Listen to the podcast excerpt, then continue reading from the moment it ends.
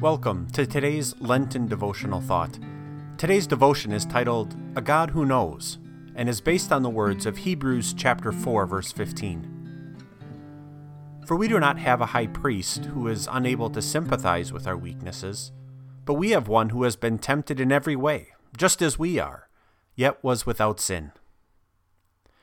I don't know if you've ever had this happen to you. You share a deep personal struggle with a friend, and he or she responds, I know exactly what you're going through. After hearing a friend say this, my mouth might say, Thanks, but my thought response is probably something like this Really? Can you really know exactly what I'm going through? We doubt our friends when they say it. We doubt the politicians when they say it. I'm just an average Joe, just like you. I know what you're going through. It sounds so patronizing to a struggling soul. Can anyone really know what exactly we are going through? The answer is yes. Believe it or not, God knows. God does not just know this because he is omniscient, he knows it in a very personal way. Take a look at the verse again. Our high priest, Jesus, empathizes with us. He personally knows our human weaknesses and the temptations we face.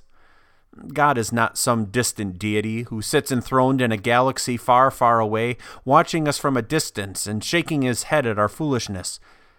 Instead, he is a God who entered his own creation to take his people's place in all things, including facing temptation. Think of all the sins Jesus was tempted with as he grew up disrespecting parents, hurtful words, pride, cynicism, apathy, lust, laziness, procrastination he faced it all, just like we do. Therefore, he can empathize with us. He really knows what it's like. This is an amazing thing. However, what is even more amazing is that, unlike us, Jesus passed all of the tests. All of them. He did not sin. No pride, no laziness, no lust, not even once.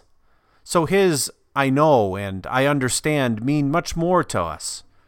He is not merely empathizing, he is also forgiving.